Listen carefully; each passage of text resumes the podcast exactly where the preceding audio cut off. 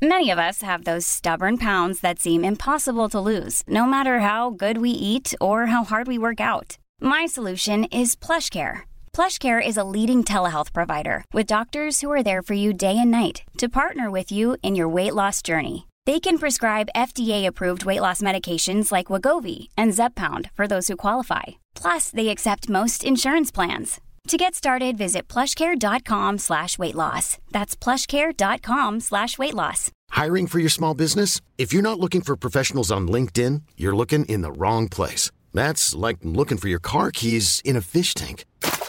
LinkedIn helps you hire professionals you can't find anywhere else, even those who aren't actively searching for a new job but might be open to the perfect role. In a given month, over 70% of LinkedIn users don't even visit other leading job sites. So start looking in the right place. With LinkedIn, you can hire professionals like a professional. Post your free job on linkedin.com slash achieve today. Ever catch yourself eating the same flavorless dinner three days in a row? Dreaming of something better? Well, HelloFresh is your guilt-free dream come true, baby. It's me, Keke Palmer. Let's wake up those taste buds with hot, juicy pecan-crusted chicken or garlic butter shrimp scampi. Mm. Hello Fresh. Stop dreaming of all the delicious possibilities and dig in at HelloFresh.com. Let's get this dinner party started.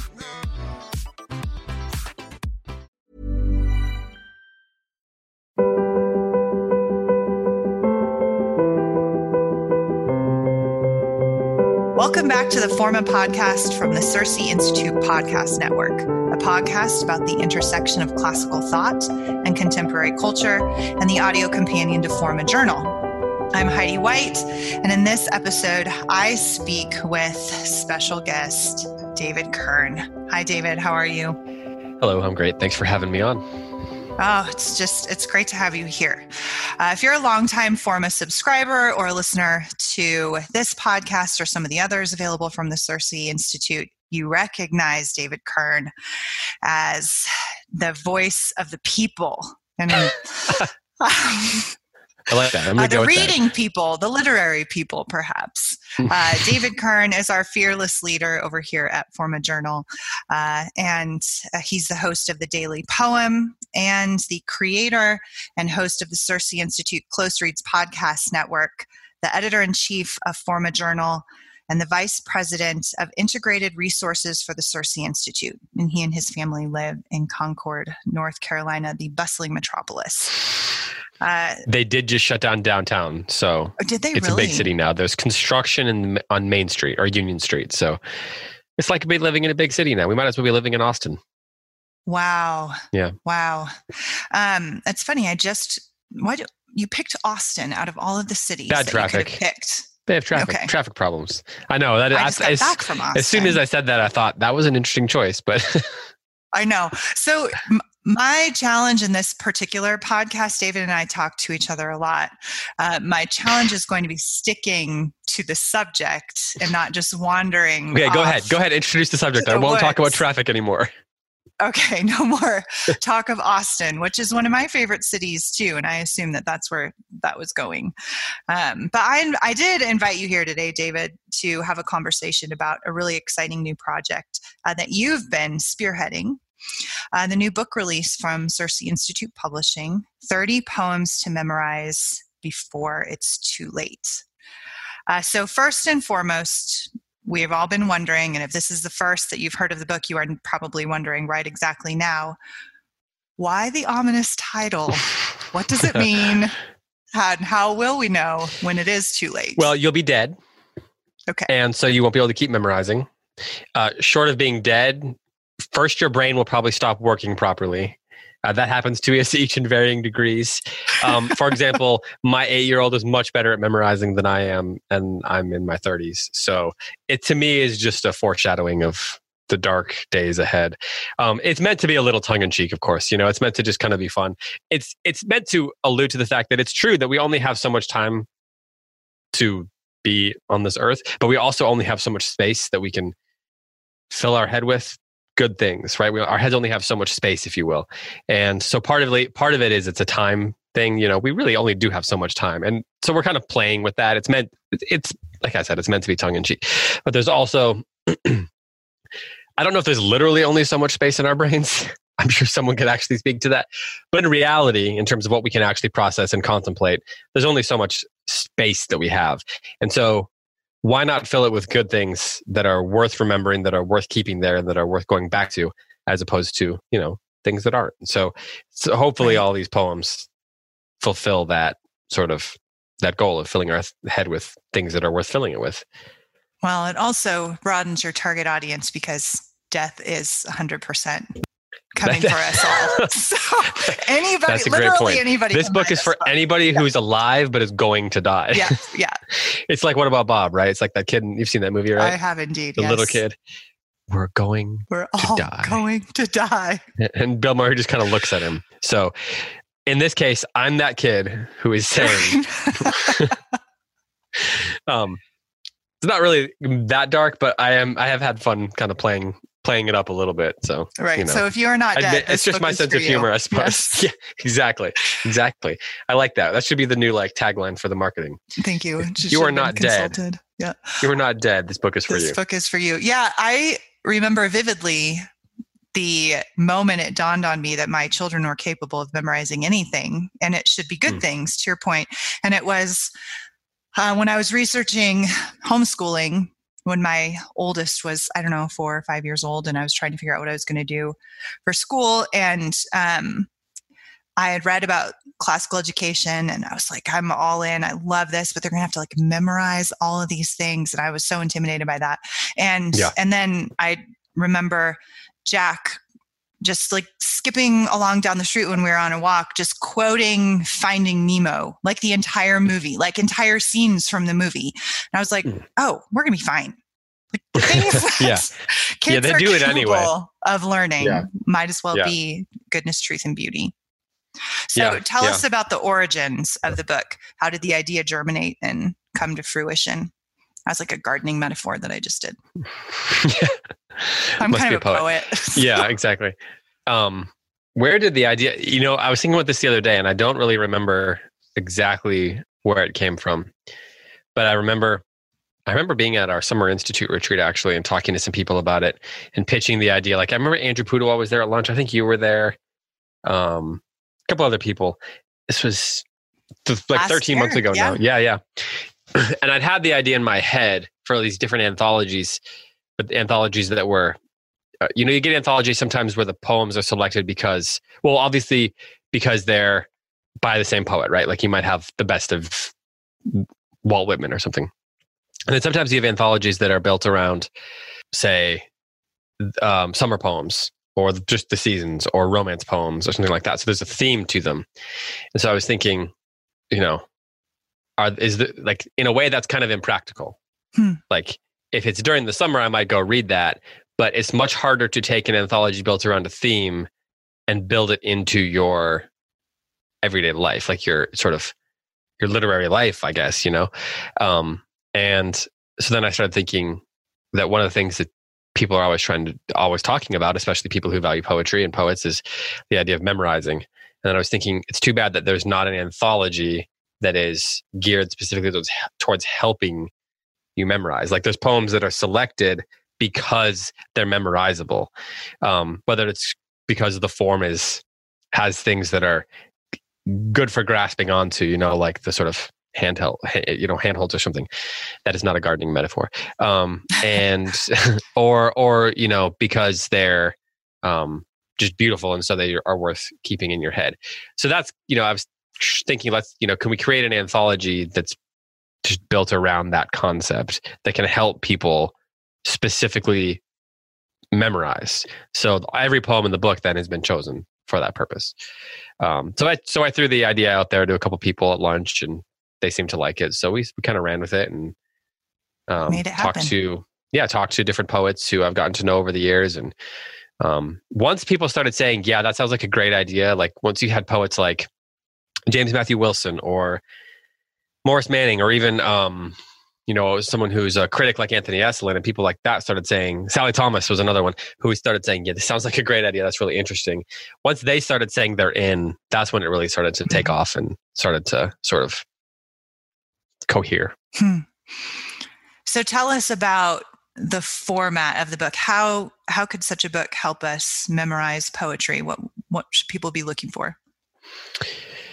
Well, okay, so to be fair, when I set out to sort of build the structure and was talking to you all, uh, you know, and you contributed as well. So I was talking to all the contributors about the poems and, and whatnot. I was sort of thinking like, if I was trying to add more memorization to my life, which I am, and it's something that I'm not good at, like I'm actually not good at like I, I'll get random pieces of information from movies or sports or something, and I'll be able to remember them for a long time. But I'm actually pretty bad at memorizing a poem.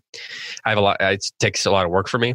So I was thinking, if I'm going to put the time in, which a lot of people want to do, they value it, so they want to put the time in. Then I need it to be something that is actually um, doable. You know, hmm. something attackable. Hmm. So, um, so the idea was to create to get poems that weren't too long, that are you know not too many of them. 30 seems like you know spend a couple years with it and you can memorize 30 poems. Mm-hmm. we didn't want to do 100 poems. We also didn't want it to be too slight and do 10 like we wanted it to be a challenge but also you know just be achievable. And so you were asking about the structure of the book. So then what we did is we looked for poems that fit that bill but then we but then i was thinking it can't just be the poem. Like yeah that's an, an anthology is just a list of poems. That's fine. But can we can we have commentary on those poems that are contemplations based on why the poem is memorizable? Mm. so it should it should help sort of unlock what's going on in the poem but not in a way that gives everything gives gives everything away. Because if you're going to memorize a poem the point is you want to retain some of the mystery in memorizing it. Mm-hmm. because if it's going to be in your head for a long time and you're going to keep coming back to it that's when the mysteries get unlocked. So we didn't want to have commentary that just says this is the whole poem you don't need to spend any time with it now because you, we've unlocked all the secrets. We wanted the essays to be contemplations that showed this is what the poet is doing here with form. This is what they're doing with the themes. This is how these things connect. And this is how, these are some tips for memorizing it. So if you notice this thing about it, that's a thing to help you give you a tip or something to grab onto for your brain to grab onto as you're memorizing it. So every poem, there's 30 poems, and then that means there's also 30 brief essays. They're around 1500 words each. So they're, you can read them in one sitting easily. takes about what 10 15 minutes to read them? Mm-hmm. um, and you can go back to them and you know we left big margins so you can write in the margins and all that sort of stuff to to help to to help give yourself the you know some structure to your to your memorizing. Well it's also along with with all of that practical help and uh, the kind of rich fodder for contemplation it's also just a beautiful book. Just some amazing yeah. illustrations. Talk a little bit about that yeah. So each section has a well, the book's divided up by the poets themselves. So some poets there's one poem, some poets there's multiple. So like Shakespeare and Homer and Frost, for example, these like the ones that are everybody accepts are the great the greats. There's multiple poems by them. So we divided the book up by by the author in alphabetical order, and then with that we have the the poems and the reflections, but we also have a little biographical section for a little bit of background and then we have got these great lino cuts. They're black and white, awesome lino cuts that Kirsty Raffato, who works for us here at CiRCE, she's an artist and she made these, you know, each of them by hand. And then we scan them and put them into the book.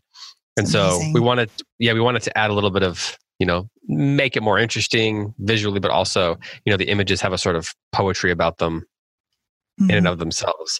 We chose, you know, like we didn't want to choose just the, the images that everybody knows for all of them because mm-hmm.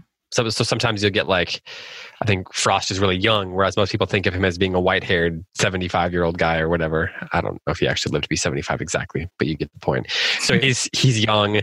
And then like even the Shakespeare one and the John Donne one are, you know, kind of not ones you're going to see all the time. The Wendell Berry one is one of my favorites. He's like in his 40s, whereas most people think of him as, you know, 75 or 80. 75 year old. Yeah, yeah, exactly. Yeah. Um, they, it turns out it takes most poets you think of as old takes men or very young old, men. Right? Yeah. You're either John Keats and you die when you're 24, or you live to be very old, and that's how people think of you. There's not very not very many famous middle aged no, poets. I'm feeling a little bit existential. So.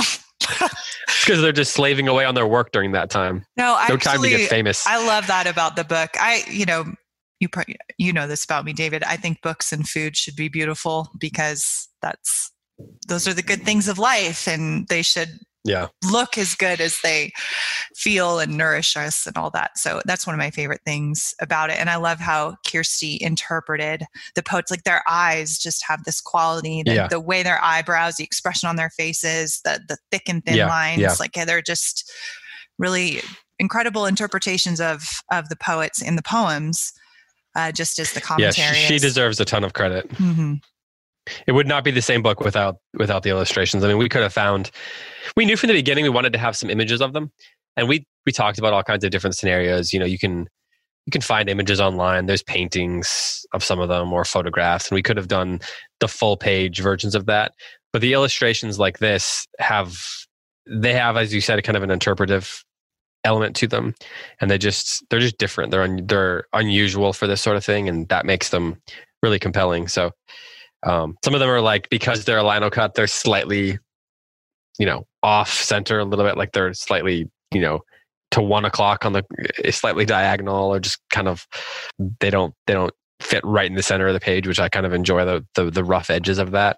I think there's some on amazon too but if you go to our website if you go to circeinstitute.com slash 30 poems there are a few of these illustrations are actually on the site so you can see them. And i think we've also posted some to social media as well so I should, we should actually do a video of kirsty talking about what she was doing with some of these that'd be really cool It's a great idea. You should Oh, yeah. definitely do that. I'm I'm just I'm a huge fan. So usually when I do these interviews, I send the questions on ahead of time to people. But I didn't do that today. Because one of my favorite things about conversations with David is how he thinks on his feet. I like that. So I'm, I'm going to throw one at you and see what you say here. Um, hmm why why is memorizing poetry an important discipline? Like what happens to us when we memorize poetry versus when we don't? And i mean you could go with either the memorization piece or or it's specifically oriented towards poetry. I'd like to hear what you think about why it matters not just to memorize but to memorize poetry. Well, the first thing I feel like I should say is the for the first thing my brain wants to think about is that the, there's lots of things you can memorize that are valuable other than poetry too. It's not this book is not the suggestion that the best thing or the only thing or the most important thing necessarily is to memorize poetry. you have to know where your Um, keys are and like your phone number Yeah, well, things. I don't know about either of do those you things know where your keys are right now um, yeah, they're right here. They're right on the desk. I wasn't sure though. I did have to look. Um, but I mean, you know, there you can. There's value in memorizing historical facts or um, sports stats, or you know, there's value in memorizing all kinds of things. Um, but the the specific value in memorizing poetry is that I think there is truly nurturing, life changing value in just memorizing things that are beautiful. Um, you talked about how food, you know, food and books should be beautiful. I think there's just value in beautiful things and surrounding ourselves with beautiful things. I mean, it's kind of like we, you know, we value, you know, a rose garden, right? Or, or uh, you know, to go to the food metaphor, you know, you go to a restaurant and someone plates something and it's really beautiful, and there's just kind of takes your breath away. Or you watch a movie, a movie with a beautiful scene, or you read prose that's, you know, that moves you. Beauty is it's important, and so poetry is one of the ways to fill our minds with beautiful things in a way that also has form and structure and gives you a lot to think about for a long time. A great poem is great is worth memorizing not because once you have it memorized you can recite it but because once you have it in your head you can contemplate it Mhm. um, and you can contemplate it over long periods of time and the more you contemplate it the more it sort of opens itself up the more it sort of you know like if you think about it like a garden the more the bush the rose bush flowers right um, over over time and then sometimes it goes dormant and then it comes back and the flowers are different um, although the rose bush at my house is completely dead so you know That's really That's sad. I really like that rose Yeah. bush. yeah we're gonna have to have a whole different conversation about that though I guess so. um, um, so I think having having things in our minds to contemplate over long periods of time that are beautiful, I think is important. I wrote about it a little bit in the preface to the book. Um, you know, said like we can go online and cue up a poem anytime. Mm-hmm. So we don't memorize it to cue up the poem. Like memorizing poetry is not so that when we're at a dinner party, you can cue up the poem and impress people that you have poetry in your brain. Sure, that's a great side effect. You know, right. it's, you know, sometimes people want to talk about poetry, and if you can just pull it up, there's value in that. But it's what it's really about is being able to have something beautiful in your mind that's there for a long time that can change you and that you can spend time with and you can come back to. Um, and sure, some poems are going to be more rooted there than others. Mm. Some you're going to forget over time. They're not going to be as meaningful to you. Um, but then there might be a turn of phrase in it that sticks with you for a long time. And that turn of phrase is worth having there. That that couplet or that line or even just that stanza or that, you know, the two words put together, the image or something that, you know, the, the idea that that can stick with you f- forever is, uh, and you never know when you're to need it, right? When it can be meaningful or valuable to you. I really, I love what you're, I think the thing that's standing out to me the most, I do like the gardening metaphor when it comes to poetry because there are so many parallels. Um, is that the idea of dormancy and coming back to life. And I'm thinking specifically about a, a personal situation a few years ago. We, our family went through a pretty hard thing when we had to forgive somebody for a very grievous offense. And I kept thinking during that time, the quality of mercy is not strained. It just came alive. Like there was this sense in which that Portia's speech in The Merchant of Venice about the value of mercy and her, uh, and the context for that within the play when she is begging somebody who is demanding justice but really using justice as revenge to have mercy she's begging this she's she's begging Shylock to do that and he won't. And that the the speech is very famous. It's very beautiful.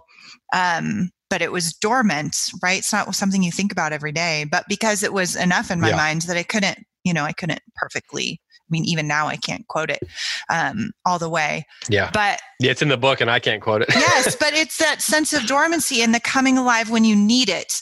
And there's something about the beauty and the precision and the order of poetry that ennobles the ordinary experiences of life to, and and kind of makes them come alive um, when we need them. You know like when we're pulling weeds yeah. during lent and you're thinking about your sins or whatever. And and there's this sense of that's what poetry in many ways does. It creates it, it's a metaphor for the deeper things of life. And so when you're in those deeper things of life whatever you memorize can can be available for you. I like that dormancy idea a lot. Yeah in the preface um i i read about i wrote i shared a quote by Catherine Robson. I don't know if you've heard of her book, Heartbeats Everyday Life and the Memorized Poem. No. Um, it's worth checking out. But she says if we do not learn by heart, the heart does not feel the rhythms of poetry as echoes or variations of its own insistent beat. And so I was, th- I was thinking a lot while working on the book about how when we memorize, like in the book, I put it at to memorize is to inhabit and be inhabited by that which is transcendent.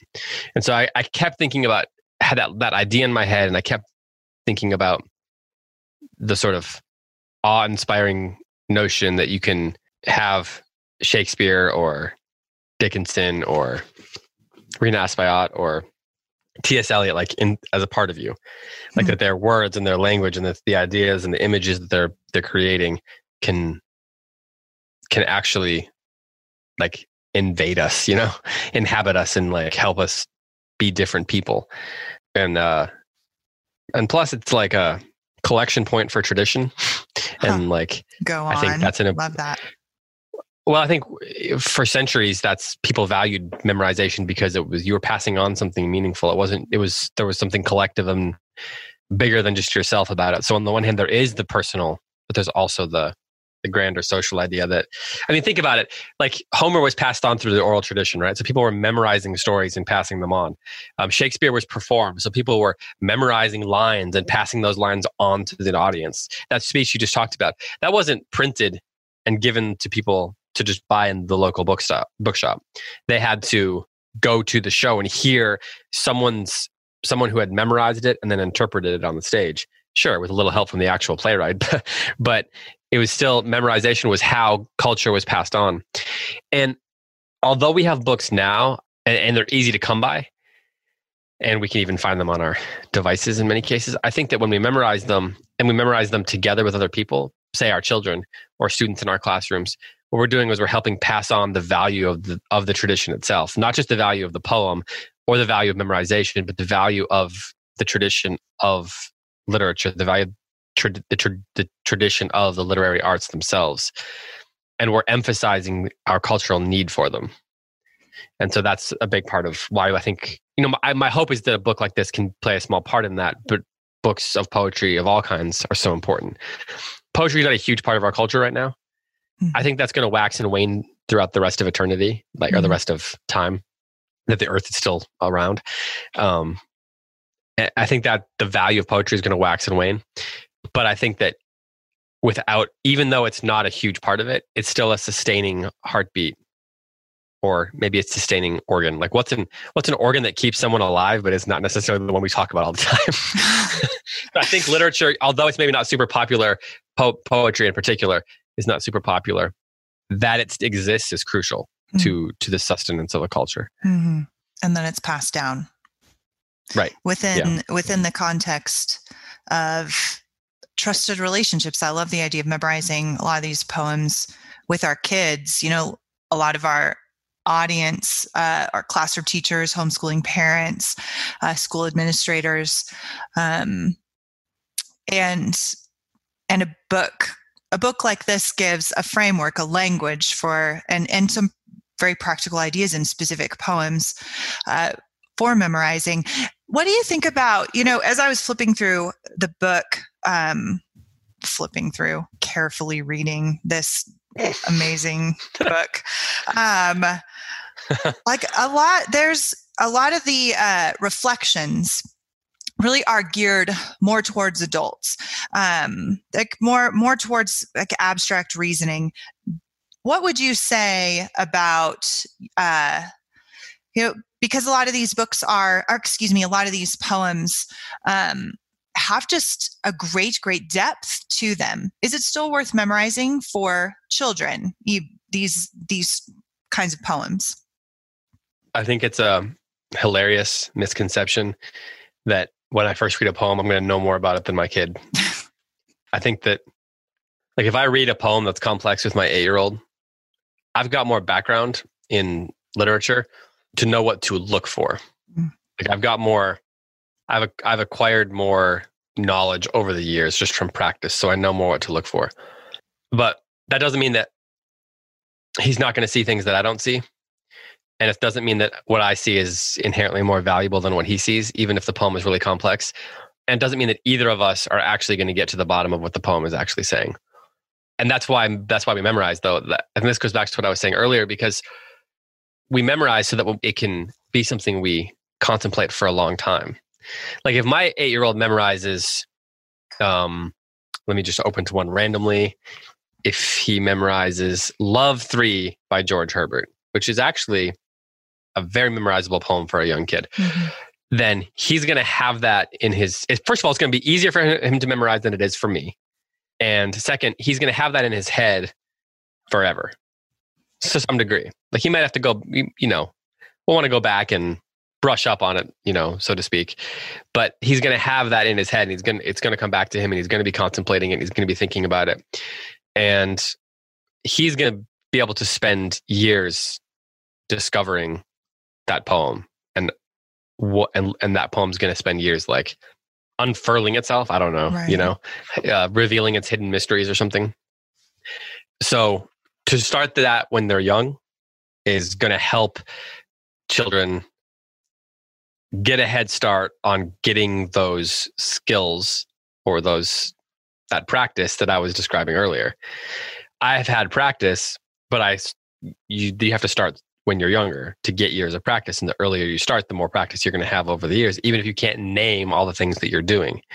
So while the essays are geared maybe more towards the adult or the teacher, um, and maybe an eight year old's not going to read them, um, I think they definitely could be read by a high schooler. But the, um, by memorizing the poem and thinking about it, it's going to teach the kids how to think about poetry. Yeah. that's the best way to learn how to think about poetry. That's a better way to think about poetry than me saying, here's some ways to read poetry. The first thing you have to do is actually be around poetry. Mm-hmm. And so I don't really care that much if they get all the depth of the poems, um, because when I first read a poem, unless it's a very simple poem or a very short poem or whatever, I don't know. Even a mediocre poem, I have to spend a decent amount of time with to have any idea what it's really doing. Um, if I mean, there are bad poems, and right away you can tell. Yes. This this there's not a lot of complexity to this. This person is not a great poet, or wasn't when this moment when they wrote this poem was not their highest achievement. Right. um, let's put it that way. But that's why you spend time with them, and when you spend time with them, the poet teaches you. The poem will teach you how to think about itself, and it will teach you how to think about poetry in general. Hmm. And so that's why kids should should read them. That was a little long winded. I was doing some thinking on my feet while I was talking.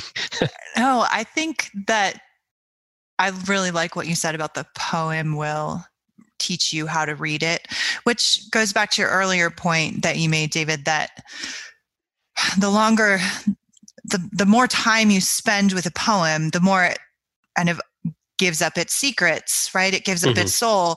And and as readers and memorizers, we bring ourselves to a poem and um, we bring our own experiences, our own biases, our own feelings, and you know, yeah. moods or whatever. Um, yeah. And and that interaction. That's why we reread. That's right. That interaction between a poem and the reader is one of the, my most favorite things about poetry because what yeah. poetry is by nature most of the time poetry is ambiguous it leaves room for interpretation there's negative space right. and right. this conversation you and i have had before um, about the purpose of poetry one of the reasons that a po- that poetry even exists is for the sake of that negative space that leaves room for the reader to come at it and have an experience with it and that's not mm-hmm. true for every form of writing Right. Like there, right, yeah. you can read an essay wrong and get the wrong thing out of it, and you just read the whole thing wrong. um, mm-hmm. But with a yeah. poem, there's a little more room for the mystery of an interaction. It's almost like making a friend or forming a relationship, and I love that yeah. about poetry, like a lot. Yeah, the relationship thing is a really apt metaphor. I think. I, I think that there is something where spending time with, yeah, spending time with a poem is like being married or being in a friendship or something like it's true the idea you know you learn how to be friends with people like everybody sort of being friends with you is different than being friends with graham pittman right mm-hmm. or like in a, in a way like i don't over put too fine a point on it but like in a way i didn't actually know how to be married to my wife when i first got married and she kind of had to teach me that and that's by like in a way it's like by revealing herself to me like like me getting to know her um and she gets you know you get to know someone in that and they are revealing the things that motivate them the things that drive them the things they love the things they dislike all that sort of thing. And that's how you learn to be in a relationship with that person. The more as they reveal themselves and you reveal yourself to them you figure out a way to to to have a to have a relationship that's healthy hopefully. Um, and i think in some ways that's kind of how poetry is. It's revealing you know it's revealing itself as you spend time with it and over the years. I think probably when i go back to these poems in 10 years like say i say this book sits dormant on my shelf for a few years and i go back to it and i start looking at some of the poems the experiences that i had with the when i was writing the reflections on the the ones that i wrote in this book i'm probably going to feel differently about them and they're going to reveal things to my to me and I might, I might not even agree with what some bit of what i wrote on on say a Paul Laurence Dunbar poem or something like that. So, but that's the brilliant thing about poetry. That's the fun thing about it. And hopefully people will come to this book and be able to have arguments with the things that we're writing in our contemplations. right. I hope so. I hope I get some emails like I didn't yeah. see that at all. You are a crazy person, yep, Heidi. Yep. so, um, I mean, I get those emails like all the time. You're Can I ask you a question? Right? Yeah.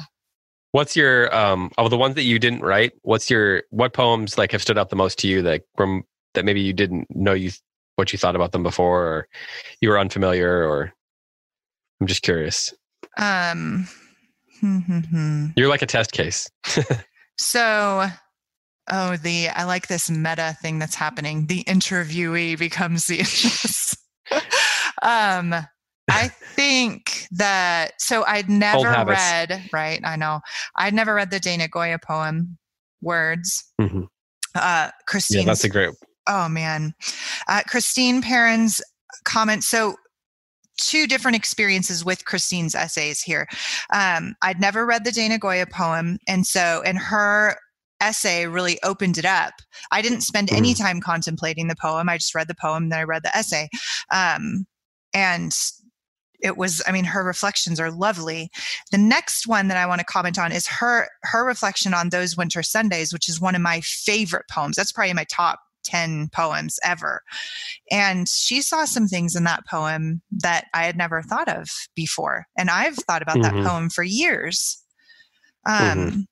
And so you said earlier about memorizing poems with people, which I love that idea. And I hope people do that. I hope that uh, you know book clubs get together um, online communities form something that's let's all memorize these poems together because if you have a relationship with a poem and then you add another person's relationship with that poem and create a conversation about that that is special like really Mhm. special Yeah. and I think talking about stories and poetry and thing writing is one of, I mean, one of the f- most amazing ways to create a friendship.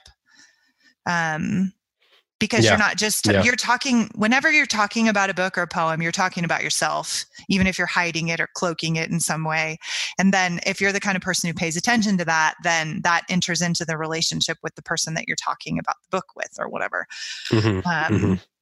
and Yeah. and so i kind of felt that a little bit reading christine's reflections um, on those winter sundays how about back the same question back at you. Also your essay on preludes is really really just lovely. I loved it. And i know that's not what you were fishing for but I, I just i remember editing it before it went into the book and was like david kern ladies and gentlemen. So read that one. I think the poem. Well, okay. So of the ones that I wrote, the po- the one that um I had the hardest time with, Can I and that uh, guess? kenyon no, actually, no, no. Ah, Um.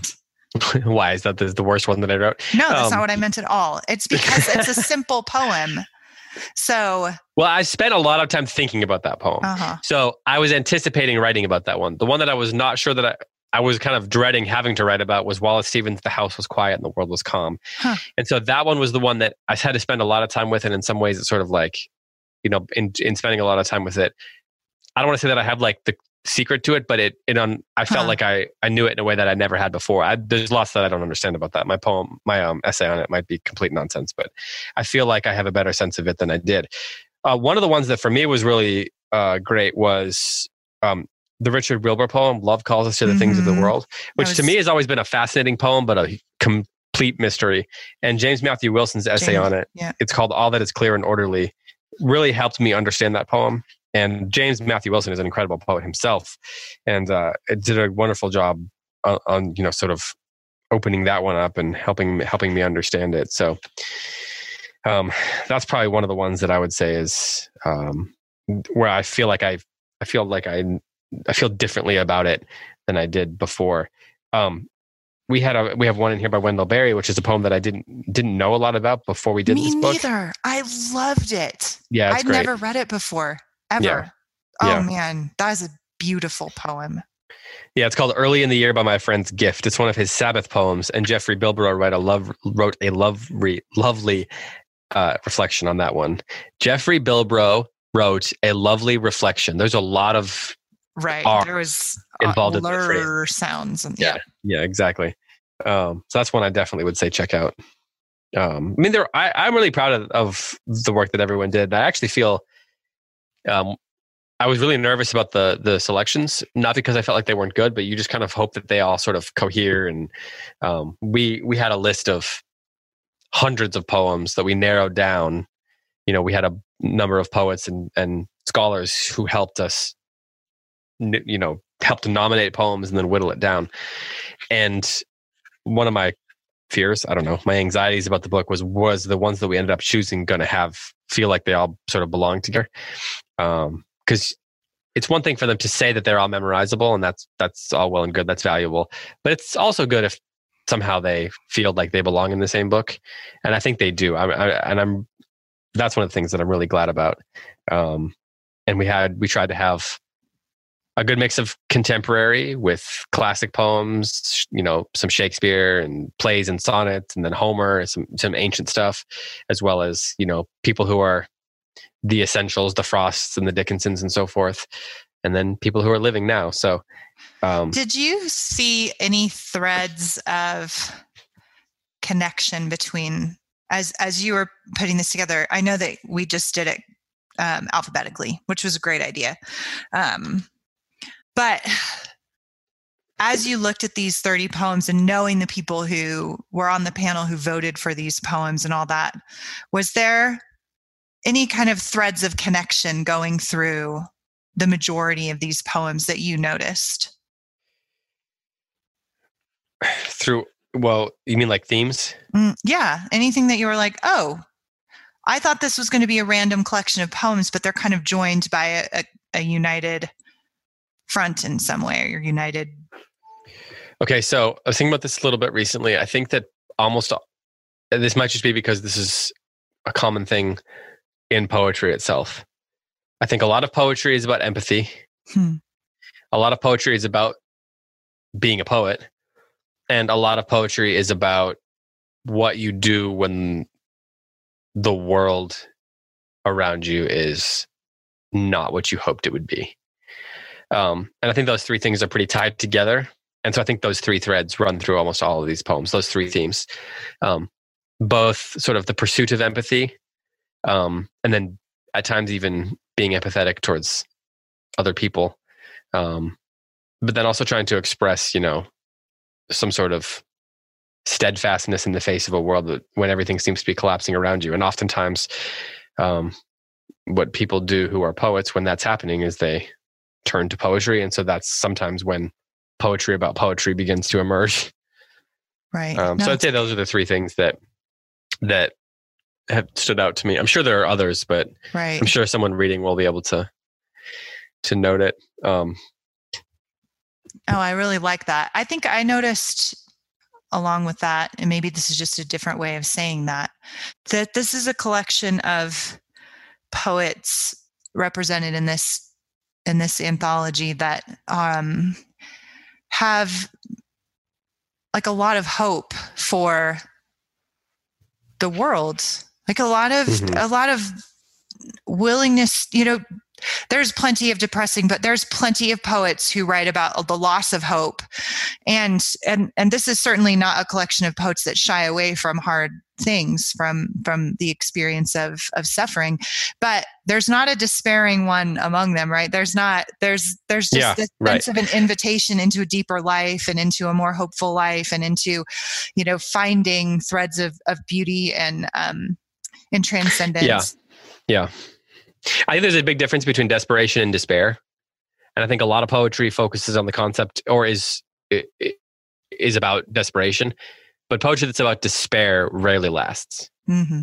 Um, it rarely is. Um, it's also really worth memorizing. Not be, like there's formal reasons why it's worth memorizing, but it can be difficult, you know, to difficult material to keep in your head.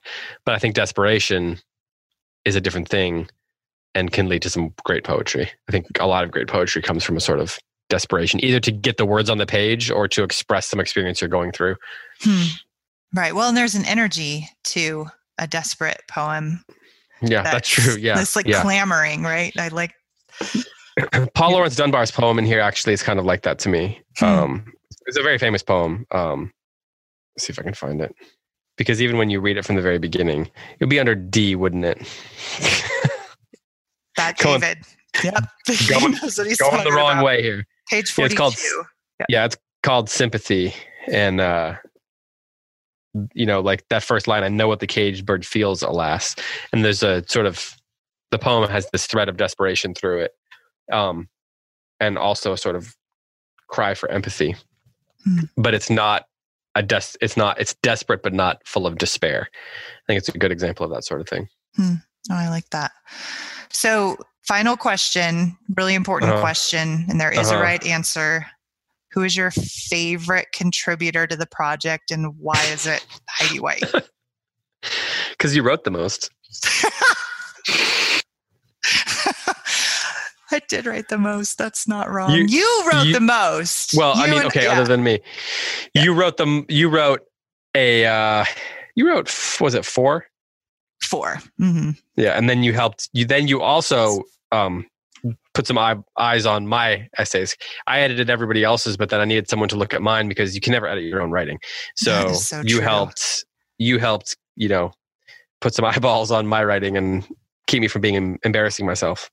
I'm so glad Oh. you did. You just you didn't say you're not my favorite contributor. Although that might be true, but thank you for not saying it. well, I wouldn't say that on Yeah. the podcast you're hosting.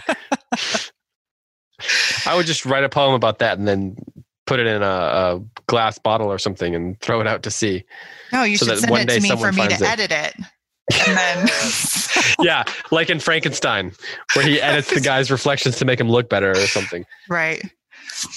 Um all right. Well, I guess we have to wrap this up. But David, thank you so much. Uh, Of course. not only for being here, but for for the book. Um, from what I'm seeing, it's it's unique, um, and it will help a lot of people go further up and further into their particular experience with poetry. Thank you. I hope Um, so. Thank you for that. And Yeah. listeners, you can order your copy of 30 Poems to Memorize Before You Die. Is that not the right title? no, it's not the right title. Come on. 30 Poems to Memorize Before It's Too Late uh, from the CiRCE Institute at www.circeinstitute.org. And while you're there, browse around. Uh, it's well into school year planning season. The CiRCE Institute offers a myriad of great resources for your school and homeschool needs. And don't forget to subscribe to Forma Journal and our online Forma Review, which offers media reviews, interviews, retrospectives, book recommendations, and essays sent straight to your inbox weekly. And you can find us at www.formajournal.substack.com. You can also just go to formajournal.com and it'll direct you. Um, also, if you like what you hear, please subscribe, like, and review this podcast wherever you get your podcast. It makes a big impact on our platform, and we surely appreciate it. And thank you for tuning in. Uh, and we'll catch you next time on the Forma podcast, where we will continue to explore the intersection of classical thought and contemporary culture.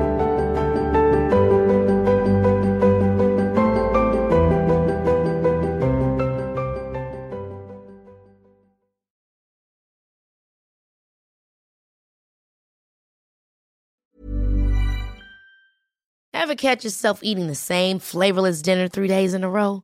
Dreaming of something better? Well, HelloFresh is your guilt free dream come true, baby. It's me, Keke Palmer. Let's wake up those taste buds with hot, juicy pecan crusted chicken or garlic butter shrimp scampi. Mm. Hello Fresh. Stop dreaming of all the delicious possibilities and dig in at HelloFresh.com. Let's get this dinner party started. Hi, I'm Daniel, founder of Pretty Litter. Cats and cat owners deserve better than any old fashioned litter. That's why I teamed up with scientists and veterinarians to create Pretty Litter. Its innovative crystal formula has superior odor control and weighs up to 80% less than clay litter. Pretty Litter even monitors health by changing colors to help detect early signs of potential illness. It's the world's smartest kitty litter. Go to prettylitter.com and use code ACAST for 20% off your first order and a free cat toy. Terms and conditions apply. See site for details.